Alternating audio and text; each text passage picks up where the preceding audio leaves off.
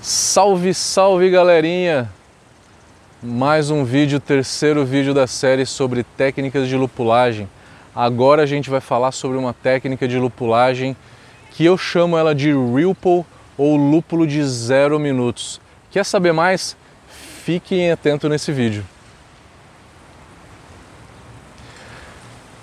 Continuando aqui, né, nessa ilha maravilhosa chamada Gili Trawangan, perto de Bali, né? Perto de Bali. É, eu fui para Bali e aí peguei um barco para cá. É uma ilha completamente deserta, então aproveitei aqui que tem um visual legal, não tem tanta gente, né? Deu para gravar essa série para vocês aqui, então vamos falar sobre lúpulo de Ripple. Lúpulo de Ripple ele é muito importante para gente da mesma forma que o lúpulo de acabamento, que é o vídeo anterior dessa série que vocês viram. Por que, que é importante o lúpulo de acabamento? Porque eu vou dar complexidade de sabor para minha cerveja. E por que, que eu separei especificamente o lúpulo de Ripple? Porque o lúpulo de Ripple talvez seja, de todas essas adições de final de fervura, a mais importante. A que dê mais intensidade de sabor e também seja a mais problemática para se calcular, para se prever o amargor dela, tá?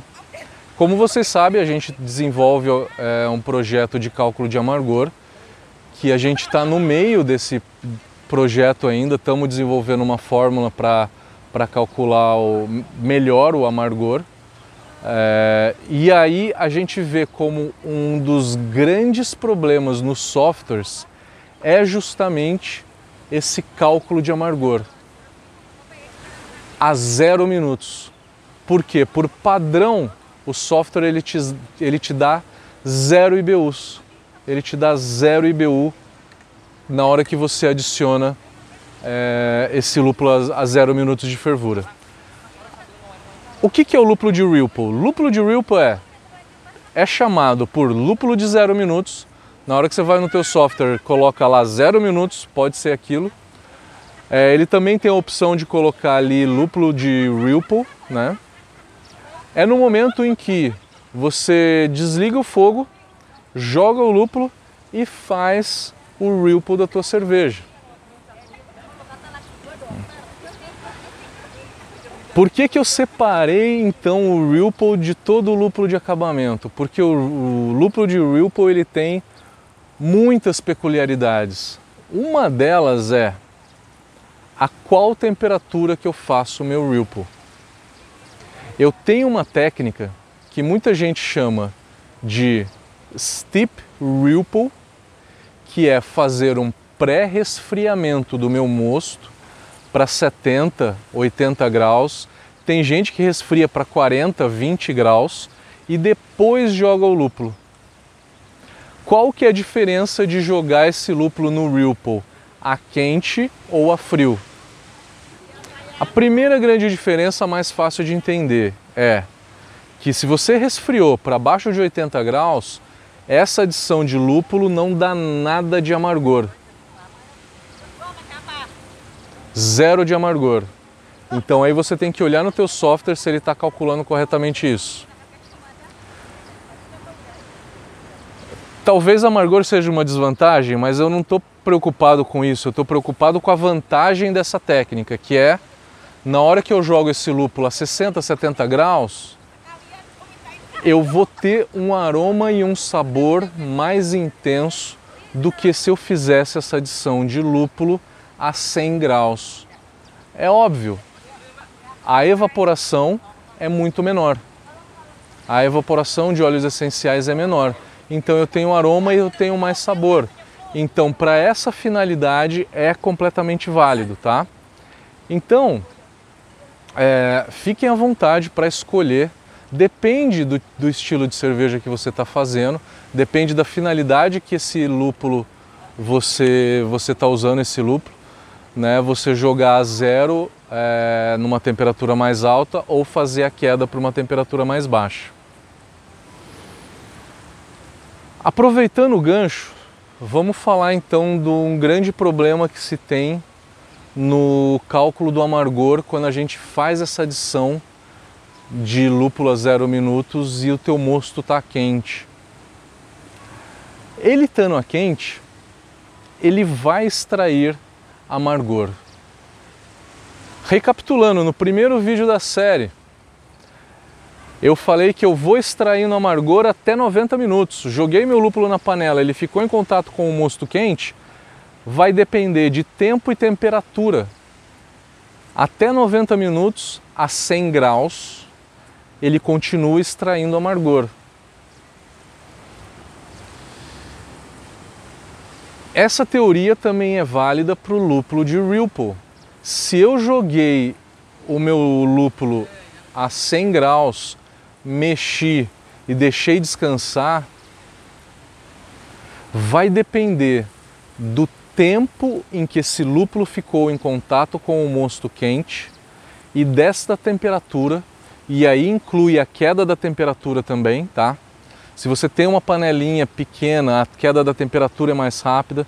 Se você está numa indústria que você tem uma, tamela, uma panela maior e ela tem isolamento térmico, a queda da temperatura é mais lenta.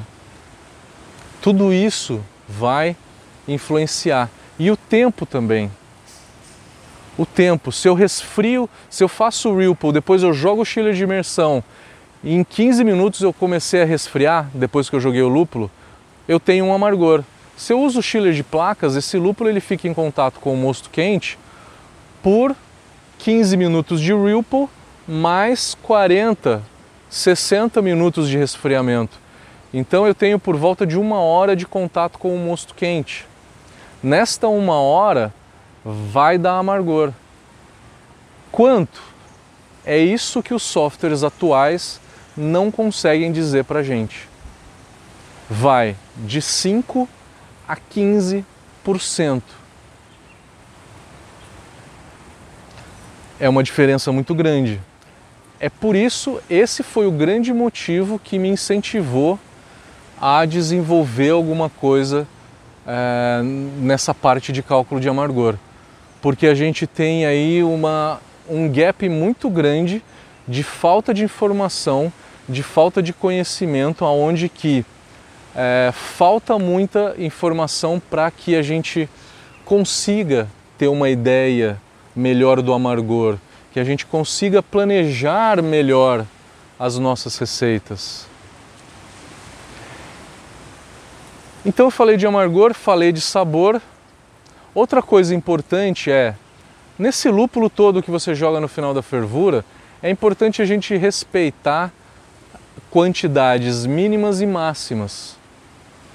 Se eu jogar lúpulo de menos, não dá tanto sabor para minha cerveja, eu descaracterizo a minha cerveja. Se eu jogar lúpulo de mais, eu também descaracterizo a cerveja. Como num caso que eu vi é, uma pessoa que jogou lúpulo demais é, numa cerveja de trigo, por exemplo, no final da fervura. A cerveja de trigo ela não tem que ter sabor nem aroma de lúpulo, né? E ela ficou, a gente apelidou ela de esquisita, né? Foi o nome que a gente deu para cerveja. Então a quantidade varia de estilo para estilo. Não é o objetivo desse vídeo a gente entrar tão a fundo nisso, tá? É, isso a gente faz mais no nosso curso de receitas, de elaboração de receitas. A gente explica melhor essas quantidades, mas só para dar um cheirinho para vocês, é, na hora de você fazer uma belga ou uma lager não lupulada, essa quantidade de lúpulo de final de fervura é de 0,3 a 0,7 gramas por litro de cerveja. Numa inglesa é de 0,5 a 1 grama por litro. É, nas IPAs, depende do estilo da IPA, vai é, de 1 a 3, 4 gramas por litro, tá? Galera, então espero que a gente tenha acrescentado mais informação para vocês. Espero que vocês tenham gostado desse vídeo. É, é uma pequena pincelada do que a gente fala na nossa aula de lúpulo. É, nos cursos que a gente dá de lúpulo, não dá para passar todo o conhecimento aqui. Portanto, se você tem dúvidas, por favor, escreva sua dúvida aqui, que a gente responde. Se você tem interesse em fazer qualquer curso nosso, né? A gente tem no curso de tecnologia a aula de lúpulo, onde que eu dou esse módulo, a gente entra mais a fundo. Tem o, módulo de elaboração de receitas que a gente também entra um pouco mais a fundo nisso, tá? Mas se você tiver sua dúvida, por favor, comente que a gente vai responder. Dê like no vídeo, se inscreva no canal para ajudar que a gente expanda mais esse conhecimento para a maior quantidade de pessoas possíveis. Valeu, galera. Espero que vocês tenham gostado. Até a próxima.